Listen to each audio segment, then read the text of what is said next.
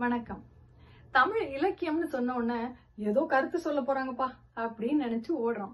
தேவையில்லை. இலக்கியம் அறிவுரை மட்டும் சொல்லல. ஒருத்தங்க அவங்களோட வயிற்றோட கூட சண்டை போட்டிருக்காங்க அதை பத்தி பாட்டு எழுதியிருக்காங்க. நம்ப முடியல அது வேற யாரும் இல்ல. ஔவையார் தான். ஔவையாருக்கு வீடு வாசல்லாம் இல்ல. அவங்க ஒவ்வொரு ஊரா தமிழ் பாட்டு பாடிக்கிட்டே போய்கிட்டு இருந்தவங்க. அப்படி ஒரு ஊர்ல பூதன் அப்படிங்கிறவனும் அவனுடைய மனைவியும் ஔவையார அவங்க வீட்டுக்கு சாப்பிட கூப்பிட்டாங்க. அவங்க வீட்டுல பெரிய அறுசுவை உணவெல்லாம் இல்ல. வெறும் வரகரிசி சோறும் குழம்பும் தான் இருந்துச்சு. ஆனா பூதனும் அவனுடைய மனைவியும் ஔவையார் பக்கத்துல உட்கார்ந்து அவங்கள அன்போடு உபசரிச்சு போதும் போதும் சொல்ல சொல்ல பரிமாறி அவங்கள வயிறார சாப்பிட வச்சு அனுப்புனாங்க. உடனே ஔவையார் பூதனை பத்தி ஒரு பாட்டு எழுதி கொடுத்துட்டு வந்தாங்க. இப்படித்தான் அவங்களுக்கு போற இடங்கள்ல கிடைக்கிற அனுபவங்களை வச்சு அங்க மக்கள் வாழ்ற வாழ்க்கையை வச்சு பாட்டு எழுதுறது வழக்கம். அடுத்த நாள் ஔவையார் இன்னொரு ஊருக்கு போனாங்க. மத்தியான நேரம் உச்சி வெயில் மண்டைய பழக்குது பசி வேற. பக்கத்துல ஒரு குளம் இருந்தது. சரி இந்த குளத்துல உள்ள தண்ணியவாவது குடிச்சு பசியை தீர்த்துக்கலாம்னு சொல்லி குடிச்சிட்டு இருந்தாங்க. அப்போ அந்த பக்கம் ஒருத்தன் வந்தான். வயசான அம்மாவா இருக்காங்க களைப்பா வேற இருக்காங்கன்னு சொல்லிட்டு அம்மா எங்க வீட்டுக்கு சாப்பிட வரீங்களான்னு கேட்டான்.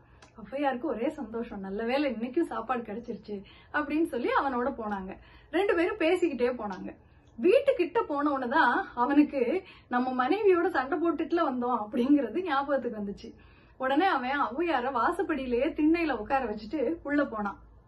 உள்ள போய் மனைவி கிட்ட மன்னிப்பு கேட்டு தாஜா பண்ணி அவ தலைய கோதி விட்டு நீ ரொம்ப அழகா இருக்க அப்படின்னு சொன்னான் உடனே அவ லேசா சிரிச்சா. சிரிச்ச உடனே இல்ல வெளிய ஒரு பாட்டி வந்திருக்காங்க. அவங்க ப- வயசானவங்களா இருந்தாங்க ரொம்ப களைப்பா இருந்தாங்க. அதான் அவங்களையும் சாப்பிட கூட்டிட்டு வந்திருக்கேன் அப்படின்னு மெதுவா சொன்னான் உடனே அவளுக்கு ரொம்ப கோவம் வந்துருச்சு. ஓ அதுக்கு தான் இவ்வளோ தாஜா பண்ணியா? நீ பண்ணிட்டு போன காரியத்துக்கு உனக்கு சாப்பாடு போடுறதே பெருசு. இதுல நீ இன்னொரு ஆளை வேற கூட்டிட்டு வந்திருக்கியான்னு ரொம்ப கத்துனான். உடனே அவன் இல்ல இல்ல வந்திருக்கவங்க நம்முடைய விருந்தினர்.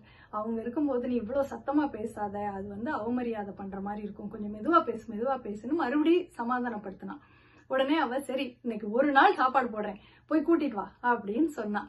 உடனே அவன் அப்படியே முகத்தெல்லாம் சிரிச்ச முகமா வச்சுக்கிட்டு வெளியே வந்து ஔவையார வாங்க உள்ள போலாம் சாப்பாடு தயாராயிடுச்சு அப்படின்னு சொன்னான்.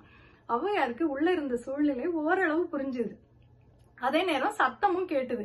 ஆனா இப்ப போய் வரலன்னு சொன்னா அவன் சங்கடப்படுவானே அப்படின்னு சொல்லிட்டு சரின்னு உள்ள சாப்பிட போனாங்க. ஆனா அந்த மனைவி இப்ப கோவத்தை ஔவையார் மேல காட்டினான். இலைய போடும்போது டங்குன்னு போட்டா. சாதத்தை வந்து வைக்கும் போது எரியற மாதிரி வச்சா.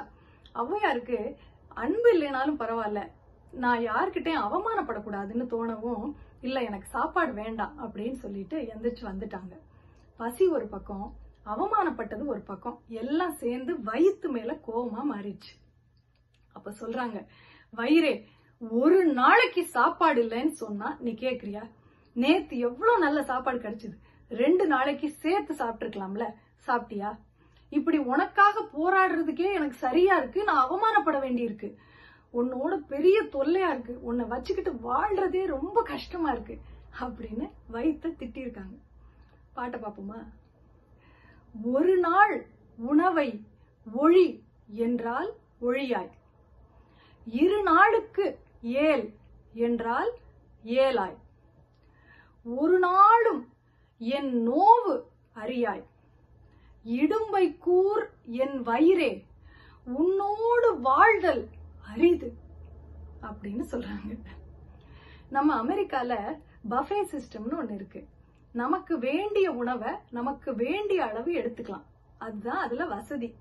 ஆனாலும் தட்டு நிறைய உணவை எடுத்து கொட்டப்படுறத சாப்பிட முடியாம கொட்டப்படுறத பல கொண்டாட்டங்கள்ல நான் பார்த்திருக்கேன். அப்பெல்லாம் தெரு தெருவா பசியோட அலைஞ்சு தமிழை வளர்த்த ஔவையார் தான் ஞாபகத்துக்கு வருவாங்க.